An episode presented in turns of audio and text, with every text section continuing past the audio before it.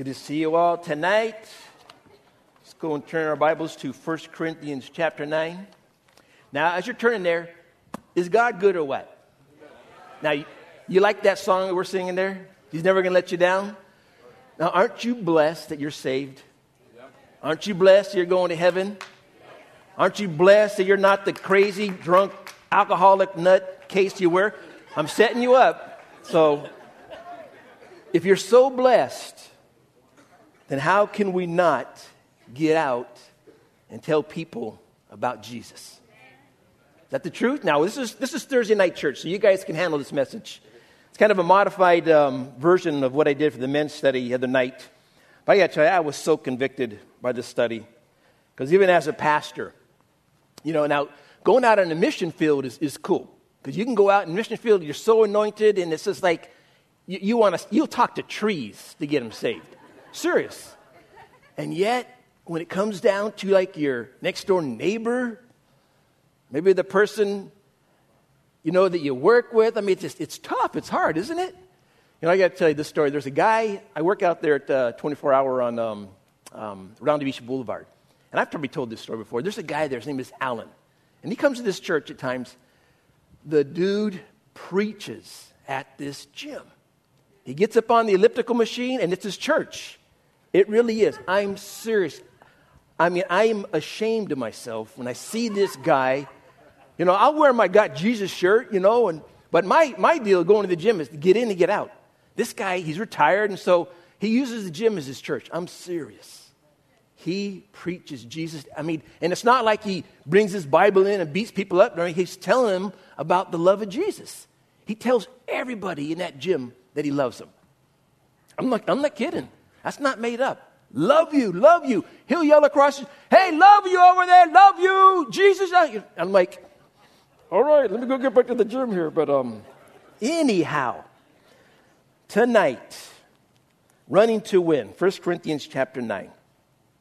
And of course, realizing what's going on in this world, and we, we know this, um, man, we got to get this message out. If it is so good, if you're so blessed, if you're so, even like David said, my cup is running over, why is it that we have such a hard time? And I can see Dennis back. Dennis is doing backflips right now. He wishes he could get up here and do the go tell it on the mountain deal. Go tell it, go tell it. But I'm telling you, in this passage here, the Apostle Paul just, you, you, you are so convinced that this guy lives for one thing to tell people about Jesus. So let's read the passage 1 Corinthians 9, verse 19, and pick up on the words here that he says For though I am free from all men, I've made myself a servant to all that I might win the more. And to the Jews, I became a Jew as a Jew that I might win Jews. To those who are under the law, as under the law, that I might win those under the law to those who are without the law, the Gentiles, as without law, not being without law toward God, but under law toward Christ, that I might win those who are without the law. To the weak I became as weak, that I might win the weak. I have become all things to all men, that I might by all means save some. Now, this I do for the gospel's sake, that I may be partaker of it with you. Now, do you not know that those who run in a race all run, but one receives the prize. Run in such a way that you may obtain it. And everyone who competes for the prize is temperate in all things. Now they do it to obtain a perishable crown, but we for an imperishable crown. Therefore I run thus, not with uncertainty, thus I fight, not as one who beats the air, but I discipline my body and bring it into subjection, lest when I have preached to others, I myself should become disqualified. And in our passage, Paul, no doubt, he shows just how far he's willing to go to save the lost. He might win the more. Just how hard he's willing to work. What he's willing to, to set aside, to deny himself. What he's willing to do that he might finish the race without being disqualified. And it is, you see here that Paul got the Great Commission. I mean, he got it. But the interesting thing about it is he didn't get it from Matthew. Who did he get it from?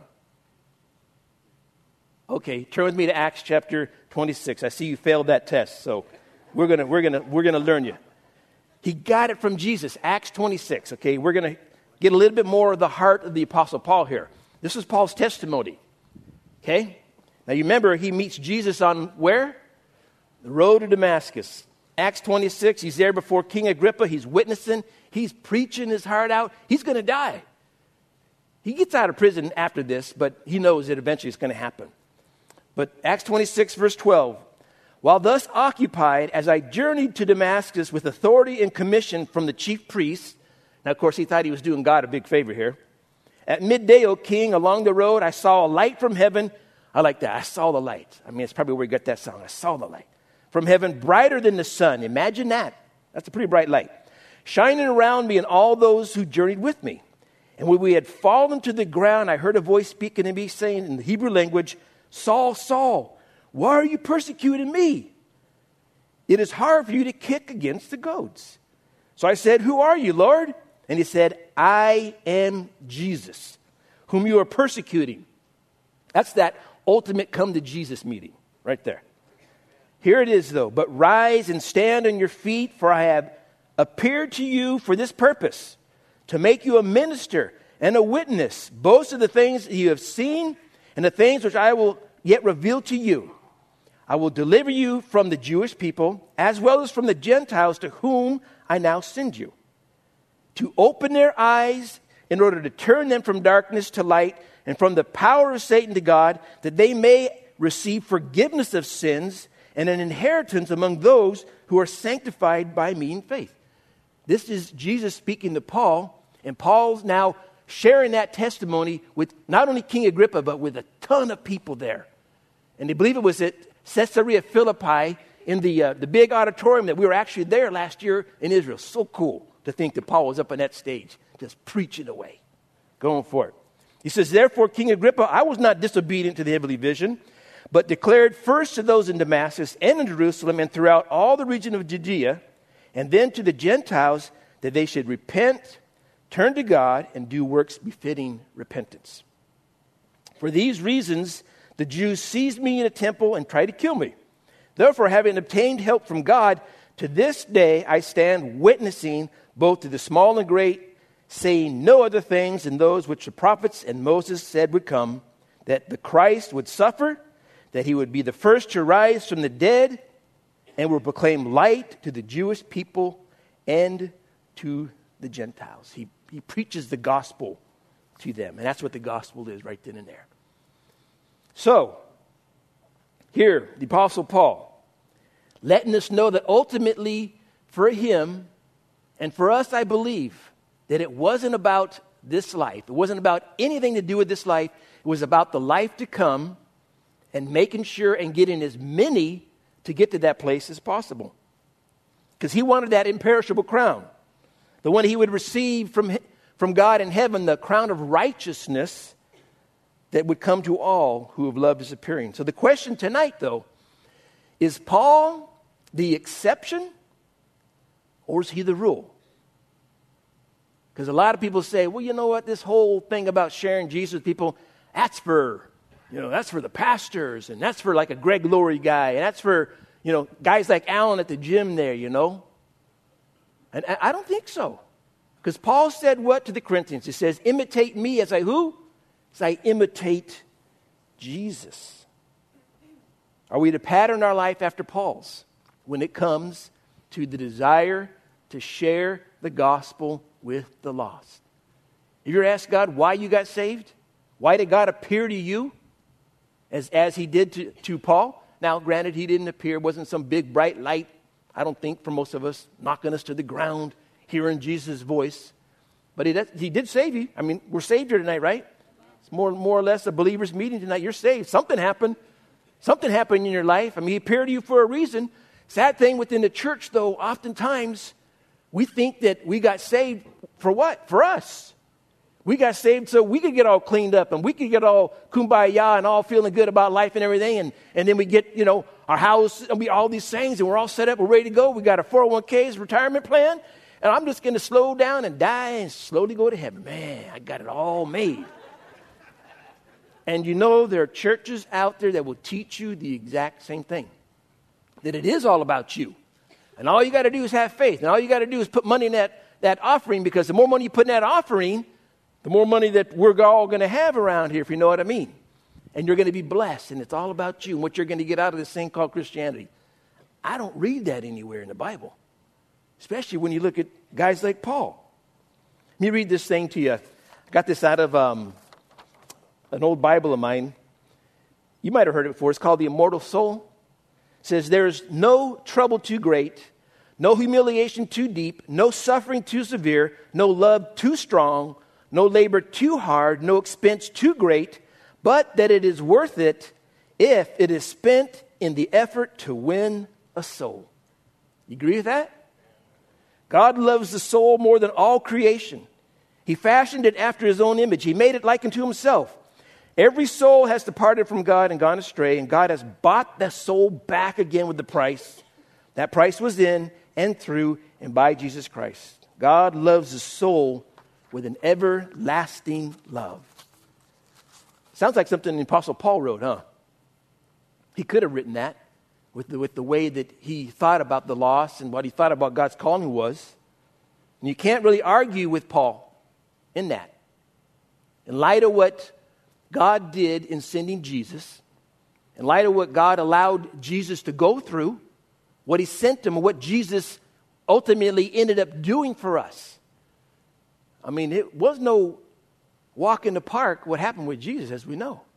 And if, and if that's what God sent his son for, to die for our sins, to die a horrible death, man, I think there's a little bit more to this than just coming to church and hanging out and getting fat in the Word, getting fat in the Word. Let me read some stats to you. I was making sure you're paying attention there.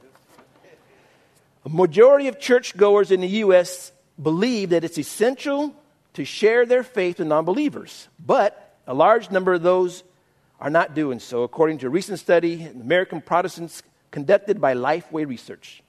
When it comes to discipleship, churchgoers struggle most with sharing Christ with non Christians.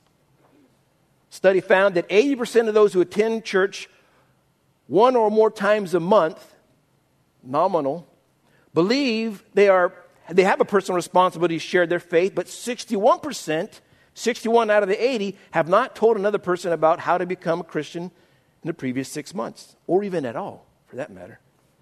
The research project focused on measuring spiritual maturity in individuals and revealed eight biblical attributes consistently evident in the lives of maturing believers. Of those eight, sharing Christ has the lowest average score among Protestant church attendees. There's some stats from the Acts evangelism claim that 95% of all Christians have never won a soul to Christ. 80% of all Christians do not consistently witness for Christ. Less than 2% are involved in the ministry of evangelism, and 71% do not give towards the financing of the Great Commission. And that's none of us, right? Whoa, that's none of us, right? Okay, so you're already convicted, which is good. So we're, we're on the right track here. Very convicting, to say the least. But the question is are we content to leave it this way? Are we? Is the church content to leave it this way? Sad to say, it is. You know, we're considered an evangelical church, right? Uh, is there any other kind of church? And yet, that's what we're considered. Why are we called an evangelical church? Because we believe in going out and telling people about Jesus, that it might be something that we're supposed to do according to what somebody said in Matthew chapter 28, verse 20, to go out and make disciples. Man, to tell people about Jesus, what he's done, for me, that's really what it's all about. A lot of times I think we think we got to have all this, oh, all this knowledge. Everything. You know what? You were blind, but now you see. You were lost, now you're found. I can't explain it. I can't tell you all the reasons why behind that. But I'll tell you what, I know what my life was, and I know what my life is now. And I know I had no control over doing it because I tried on my own for how long? And we can all say amen to that because we're a lot of us in the same place. So, why are we content? Remember, what, what did Pastor Jeff say a couple Sundays ago? Remember? Lead one person That was a challenge to Christ. One person for the year. Imagine if we did that. It's like that almond commercial, isn't it? Just one can a week, something like that. Just one Christian a year. Imagine that. What would happen? Are we content to let it go? Or are we so deceived by the enemy that we're, we're in this life in America and, and he has us so concerned about ourselves as Christians, so concerned about our own life, making sure that we're good. I got it. I got everything I need in this life. I'm all, I'm all taken care of. You know, and, and yeah, I'll, I'll give a little bit of money to the church as long as I'm okay. Uh, and I, I was talking like to the men the other night. It's like, it's like the enemy has us in this bubble, not just the United States, but the world. And it's almost as if he's, he's got us so focused on the things of this life, the things of this world, the things that we're bombarded with through advertising and, the, and everything about what you need to live. And you can't get by without it. You're going to die without having five cars in your, your driveway. You're going you're going to die. Or 25 pairs of shoes or seven coach purses. I mean, I know I'm stepping on toes. I'm right there with you because it's like we're so consumed with it, aren't we? I think the enemy, really, it's like we are actually under more control of the devil when it comes to witnessing or sharing our faith or, or wanting people to come to the Lord than we are of God. It's like the devil has us more control. Because really, if he can keep you content, if he can keep you okay, okay, you know, all right, you, you stepped across the line, you're going to heaven, all right, he blew it there, shucks, you got away. But if he can keep you nice, what's that saying? Happy, sassy, something like that, content. I wasn't going to say that other word there because it wasn't nice. if he can keep us in that place, that's exactly what he's doing. It's like, oh, no, no, no. I can remember when at the Nazarene church, and, it, you know, bless that church. I loved that church, got saved at that church. But, you know, there was this group that just kind of um, overran the church almost. We call ourselves the new breed. Honestly, God, we were so religiously prideful. we thought we had it all together. But the thing was that that we got saved and it was radical salvation. And we're there. It's like we were completely out of place in that Nazarene church because the average age there was like about 65. I was only 30 years old when I got there. And so in this, we're so excited. We want to tell everybody about Jesus. Man, anything we can do and everything. And yet we are actually like, can you guys kind of take it down a notch or two? Kind of a deal. Seriously. It, was, it wasn't good. They wanted to keep their potlucks Sunday church, everybody happy, nobody experienced any spiritual warfare because when you start stepping out for Jesus, guess what? Bam! Uh, a little side note when we ask you to pray for the mission trips, you gotta, and I know that you know this, because it's just to get out there is so much spiritual warfare. Just to get on that plane, all the train, it's just amazing. And so they didn't want any of that, so they just kind of like shoot us out of the church. Sad thing is, that church has died with all those people in that church, down to almost nothing. Sad. We're content to stay. And then, then when we think of the great men of the Bible, this is still introduction, by the way. We'll get to the text eventually. Think of the great men in the Bible. Think about this, though, because you got to try to make sense. Because is there a balance or is there no balance? Is, you know, what is, what is the deal here? Think of the great men in the Bible and what they went through. Why did God allow that to happen? Guys that were in God's perfect will. Jeremiah.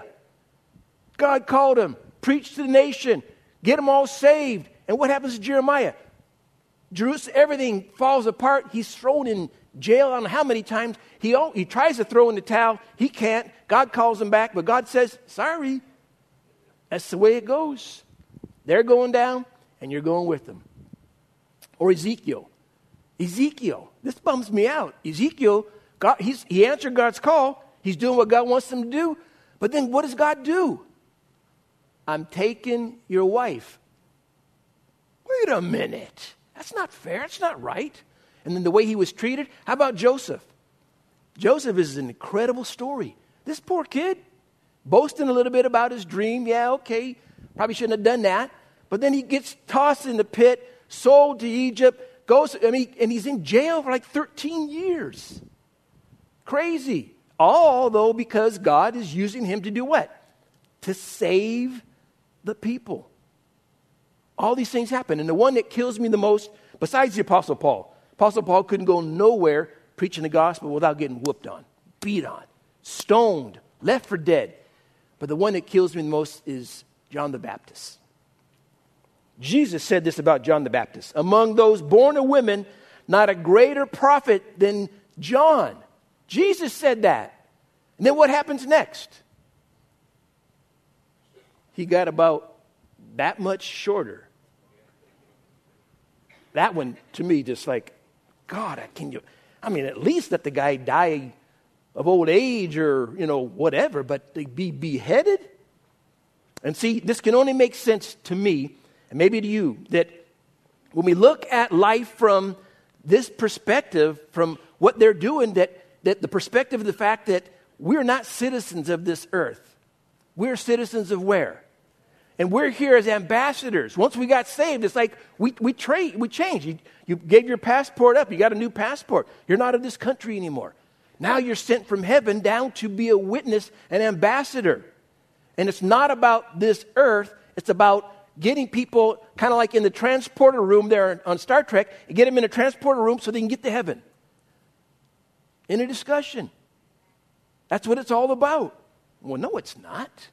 It's all about this world, this life, my vacations, my retirement, my family, my kids. And don't get me wrong, that's part of the life that we have here, but it can't be all there is, especially in light of what God does to those who are following. It goes like this C.T. Studd, guy was unbelievable, says this We've only got one life to live, and soon it will pass. Only that which, has, which was done for Jesus will last. And that which is done has much to do with saving souls. Why? Because it's the reason that Jesus came. Do you read in Scripture anywhere about why Jesus came other than to what? Seek and save that which was lost, to give his life a ransom for many, right? To pay the price for my sins, to die on the cross, to redeem me, and then to prepare me for the place that he went to prepare, which is heaven. That's the whole reason he came for.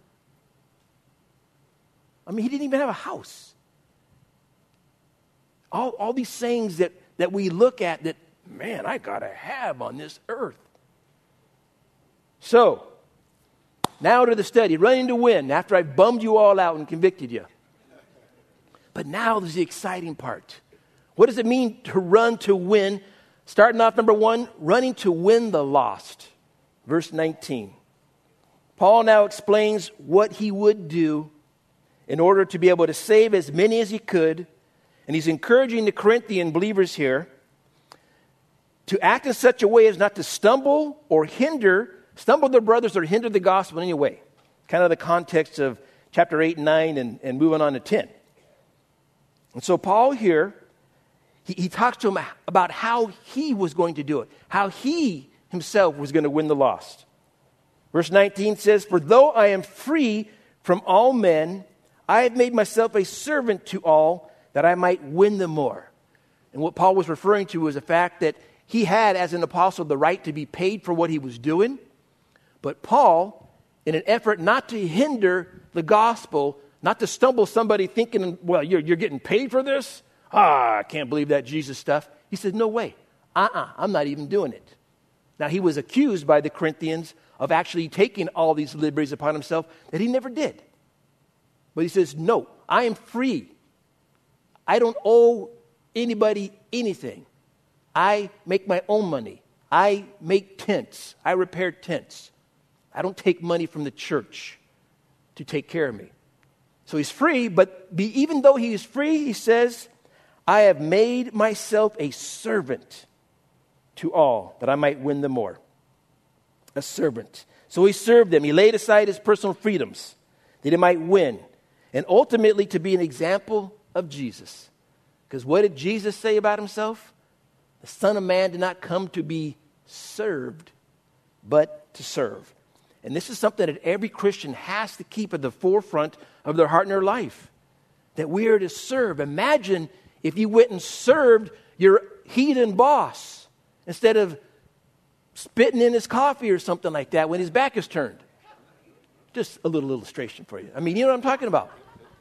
If you served him, if you served your neighbors, if you served your heathen family member, need to keep that. But also, those in ministry, sad to say that oftentimes in the church, the pastors, those in leadership, think the church is there to serve them. Absolutely not. So he served them to win them. And then, secondly, verse 20, he didn't reject them. I love this.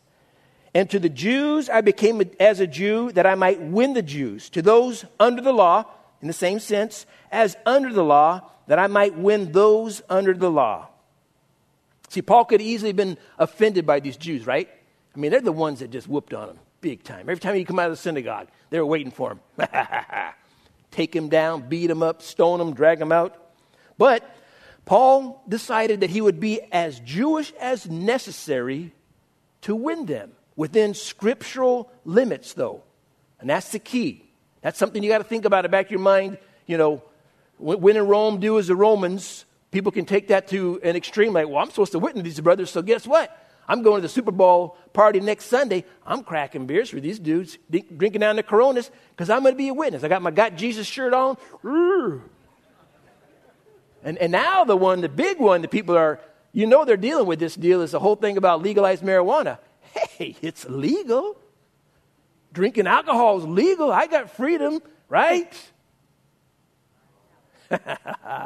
Some are thinking about it, man. Some are just devils playing with them.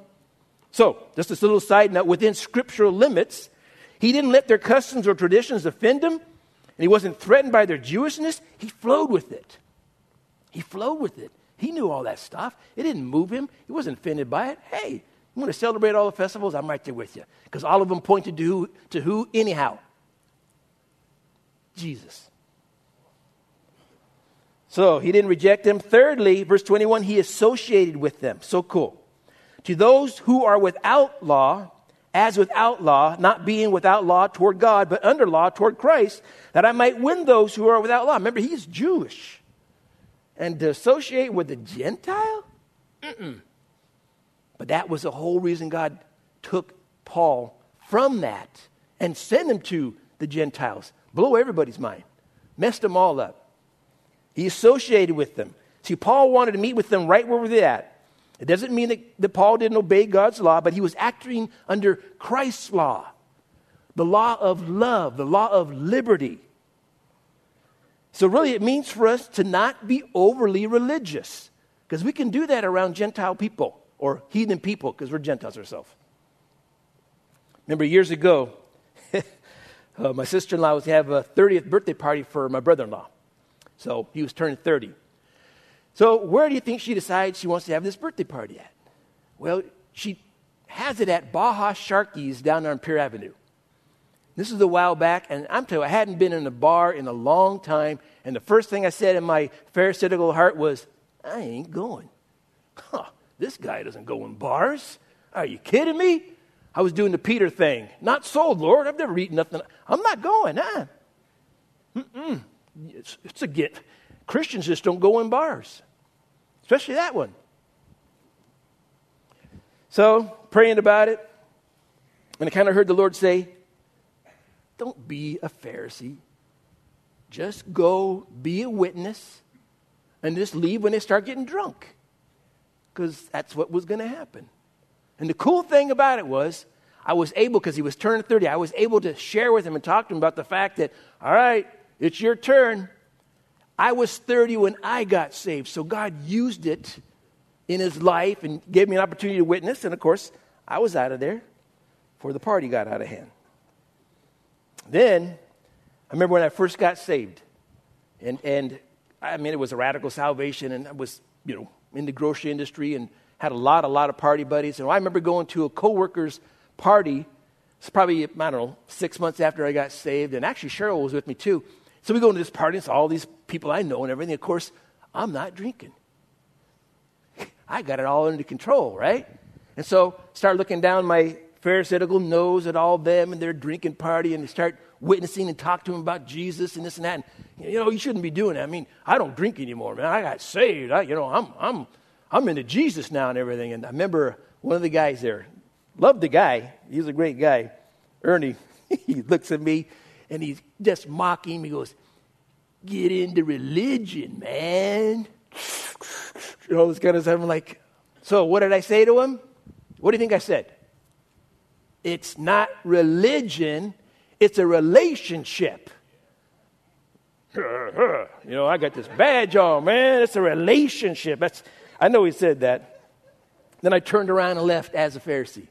Just kind of walked out on him. It's not religion, it's a relationship. Pharisaical.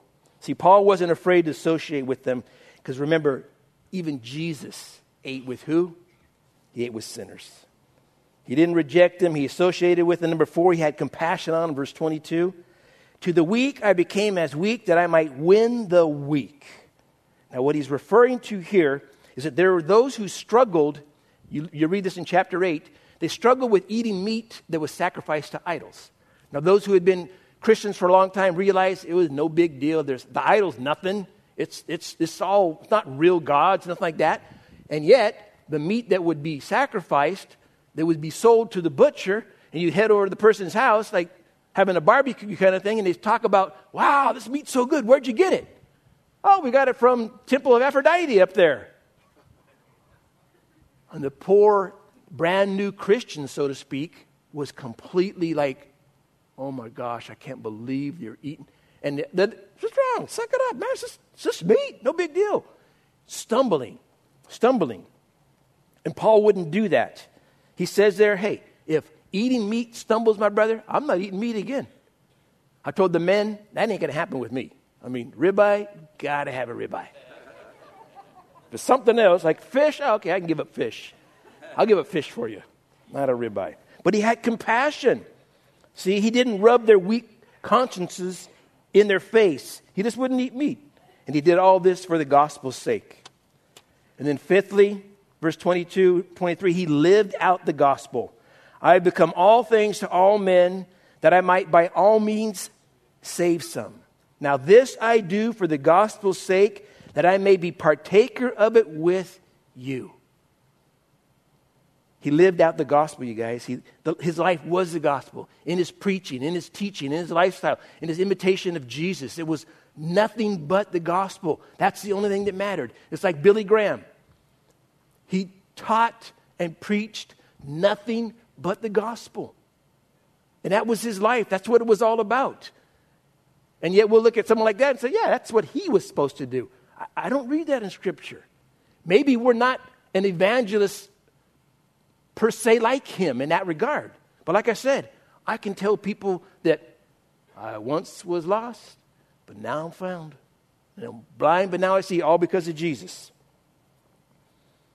So he, he would set aside anything that would hinder the, the power of the gospel and its effectiveness. He lived it out in front of them, all to win the lost. Now, number two, moving on, he was running to win the prize. Verse 24. He says, Do you not know that those who run in a race all run, but one receives the prize? Run in such a way that you may obtain it. And everyone who competes for the prize is temperate in all things. Now they do it to obtain a perishable crown, but we for an imperishable crown. So cool. Paul now uses a very familiar example to show them what it takes to win the lost in the context of running to win the prize. Now, he's referring to the two athletic events that took place there in Greece.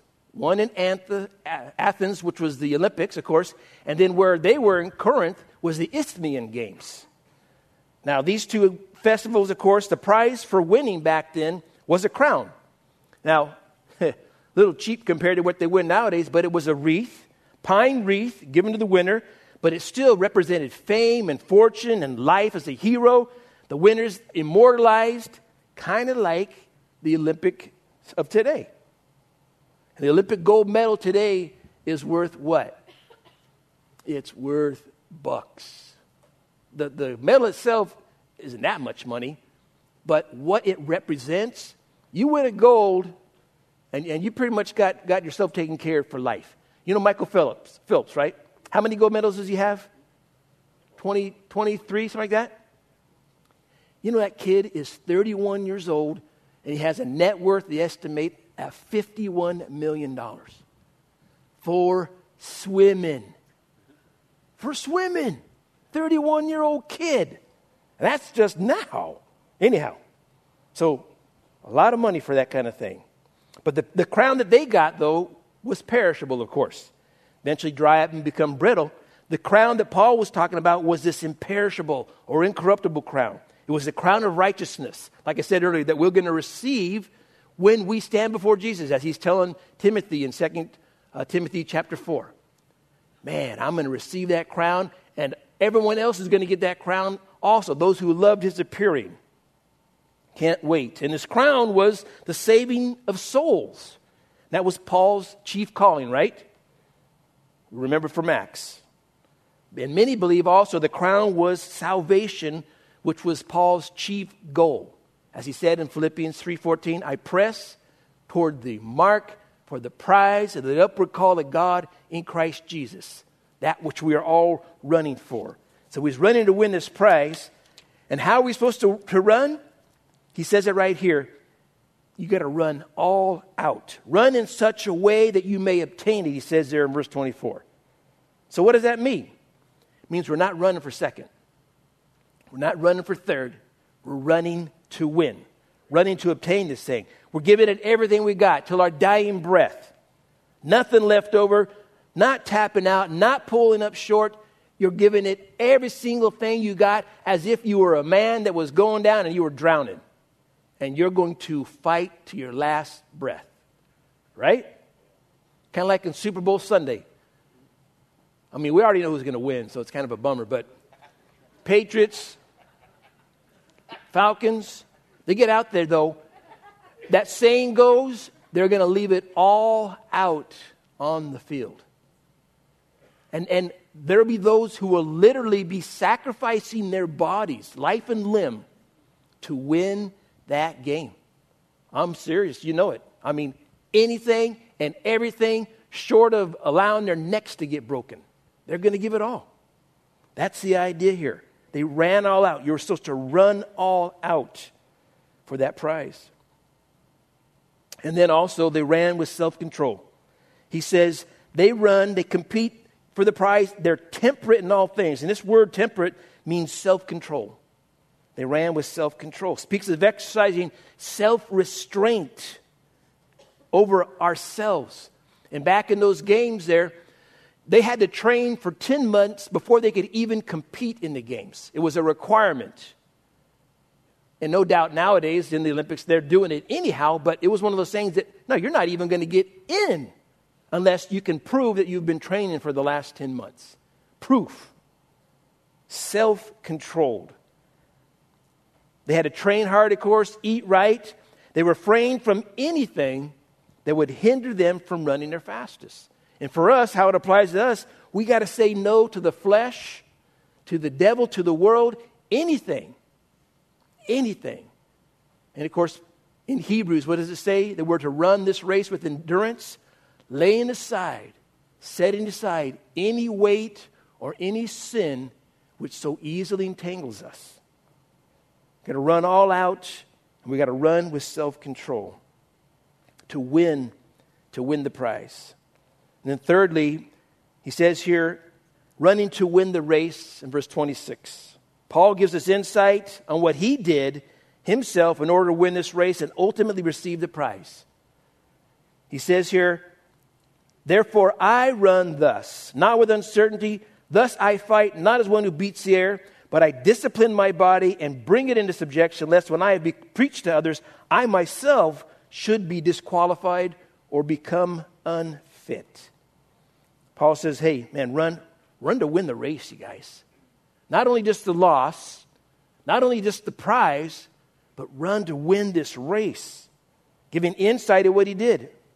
How did Paul run? Number one, he ran focused on the prize. He says, not with uncertainty, but with purpose. Absolutely tuned in. He wanted to win. It's like Usain Bolt, fastest man on the planet. When he takes off, what does he have in view? He's only got one thing. One thing he's looking at. He's looking at the tape. He sees the tape. Even if he can't see it, he's in the longer runs, he, he's, he's focused on it. Till, of course, he knows he's winning so much, and then he's just waving to the crowd. He's like, hey. Cheesy grin of his. Focused. Totally focused. Not with uncertainty, but with purpose. Not as one who beats the air. In essence, not wasting my time. He mixes up the metaphors here, but they mean the same thing. He ran, letting nothing deter or distract him from this race like an Olympic athlete would, focused on winning. Nothing else mattered, nothing. We got to do the same in our race. But what happens, of course, is that we are distracted. We are taken off course. Our flesh, the world, the things that we're going after, the things of this world, keeping us from really even competing in the race. We disqualify ourselves so easily, getting caught up. But he also he ran with discipline Paul speaks of really, I, I discipline my body and bring it in subjection. This word here, discipline, really means to beat his body. Literally means to give himself a black eye. Kind of crazy, huh? But that's what he would do. And, and really, what Paul did he made his body a slave to his spirit. He had, he had the priority right.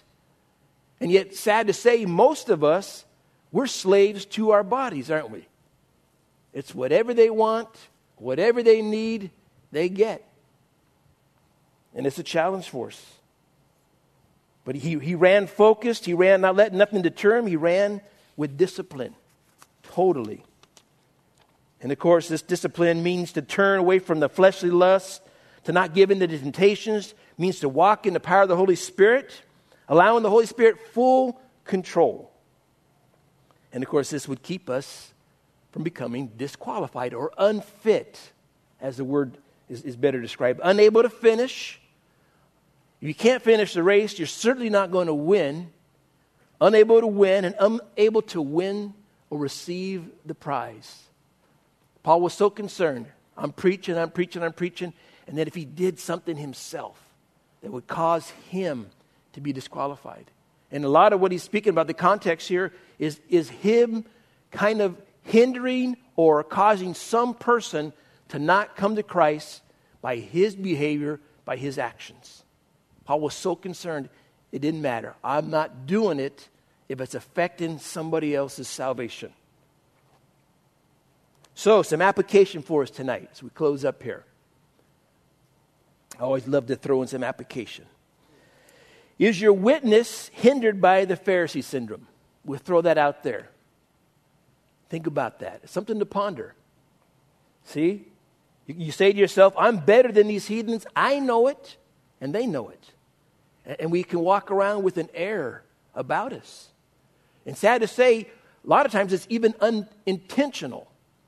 Because you, you, you, know, in essence, as a Christian believer, a lot of times, I mean, God fixes you up and cleans you up, and, and you know what? Things in your life are going better. And the person next to you, their life's a disaster.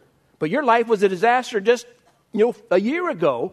They don't know that. So they look at you like, oh, you Christians, you think you're all perfect, right? You ever heard that before? But do you play the priest or the Levite in the story of the Good Samaritan? Or, I want the tough one. Because remember, it was the Good Samaritan who went, and the Samaritan, compared to the priest or Levite, was the lower class folks. And yet he was the one who went to the person that was injured on the side of the road, had gotten beat up by the robbers. What's the priest do? Touching that guy. I'm not even supposed to get close. He's unclean, type of a deal. Levite did the same thing. Sad. Number two, what are you willing to do for the gospel's sake? What are you willing to do? Deny yourself, your flesh, your desires? Or going back to what Paul said, are you willing to become a servant to that person that you just wish would fall off the end of the earth? Serving. Powerful witness when you serve somebody and you serve them in sincerity. What are you willing to do, though, for the gospel's sake? Thirdly, what race are you running in? What race are you running in? The race for heaven or the race for this world? Are you running so much, I'm going to get everything I can in this life? I'm building bigger barns. I'm storing up treasure, man. I got it made. I got so much, I'm ready to, I could last till I'm like 95 years old. And you die in two years. It's, it's all gone. See, Jesus said that you're either for me or against me. You're either running the race for Him or you're running the race for the world. There's, there's no in between. Either one or the other. When you think about it. And it's interesting when in the Olympics, you know, they, they all get their uniforms, and to wear the uniform for your country, I guess that's one of the greatest things to parade around. I'm running for USA. You want to be so identified with your country, so proud of, of what you're doing, what you're running for. No question what country you're running for, right? By the way, I, I love the Jamaican uniforms. Those things are cool looking, aren't they? Colors? So cool. Americans, this, this time wasn't, they weren't that, they weren't that good. But the question is can people tell that you're running for Jesus? Can people tell you're running for Jesus? Or do they think, man, you're running, you're running for, for the world? We can tell, we can see it. Number four, what are you running for? Are you running that you might save the lost, or are you more concerned about yourself and all that this world has to offer for you? That's, that's, that's something you got to think about. And lastly, how is your race going tonight? Are you, are you running strong? Running with endurance? Things going well? Got your eyes on the prize? Ready for that call? Ready for the rapture? Ready for Him to, to take us out of here? Because you know that you've stored up so much treasure in heaven. You're, when you get there, man, bam, you're going to get that crown, that crown of righteousness, the imperishable crown. Or are you like, well, you know what? I, I need to get working on this thing because I got more treasure down here than I have up there. You've all heard the story about that real rich lady who got saved, but then she gets she dies, she goes to heaven, and she meets Peter there at the gates. I know you've heard the story, but it's still a fun story to talk about. She gets there and, and she can't wait to see her mansion. She can't wait to see this thing. It's going to be big as heaven, you know, because she was so rich down here on earth and she had so much here on earth. She, of course, what am I going to have in heaven, right? So she's walking with Peter and they're walking through. He's going to take her to his, her mansion, right? They're walking along and she comes to this real nice, cool looking place, kind of like a spot in Aspen, you know, real beautiful. Hey, is that it? Oh, no, no, that, that, that's the, that was your maids. That's your maids right there. What? My maid got that? Yeah. Oh, that means, oh, she's walking along, going in, and comes another one. Oh, look at this one. He goes, oh, no, that's, that's your gardeners. My gardeners. Oh, this is, I'm Peter. I'm so excited. I can't wait to see what's going Mine's going to be so big as they're walking down. They get the end of the road there, and there's this little old, almost like a cardboard shack. and I know you just love the stories. And she, Pete walks up and says, here it is. He's like, What are you talking about? A cardboard shack? And what does he say? I did the best with what you sent up.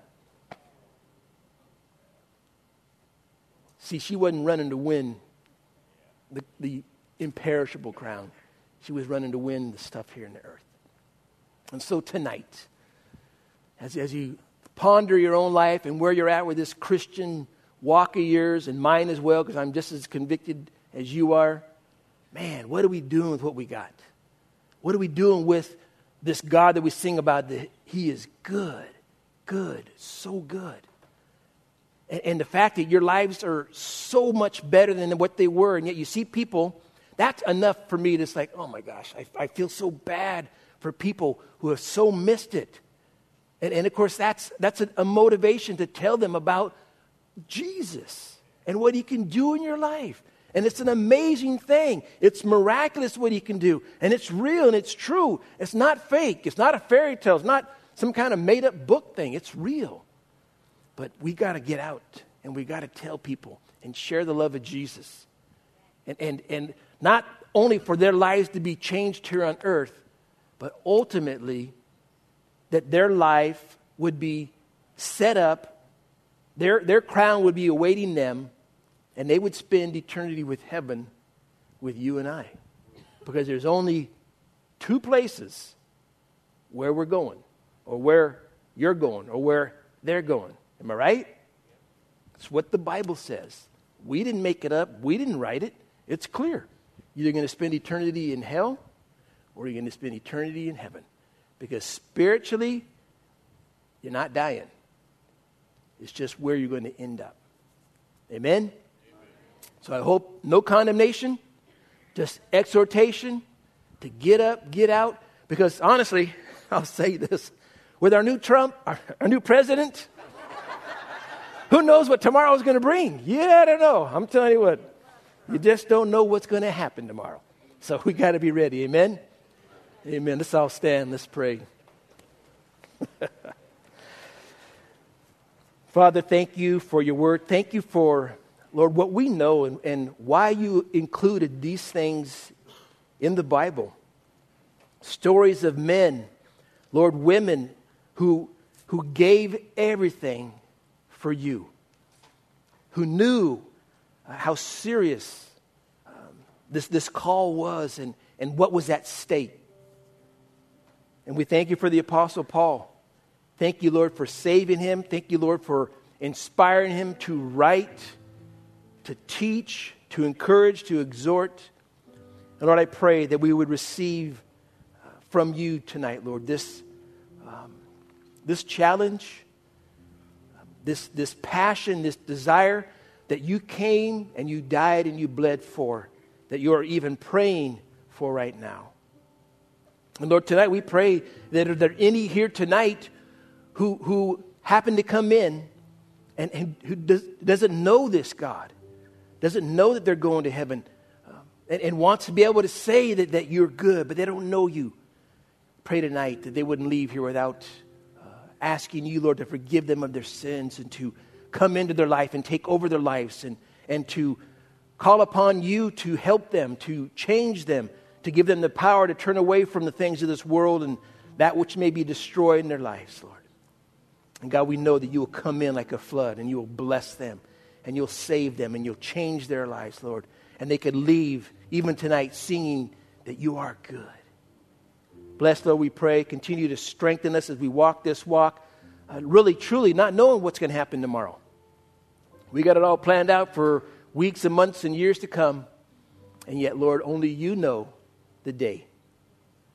And maybe the day that, Lord, you're going to come and take us all anyhow. So, Lord, inspire us to get out, to share the love of Jesus any way we can, even if it's a simple t shirt that we wear. So, Father, bless, we pray, strengthen this body, send us out as soldiers, as an army to, to just save this whole South Bay, Lord, we pray. Bless, we ask, Lord, in Jesus' name. Amen. Amen. Go ahead and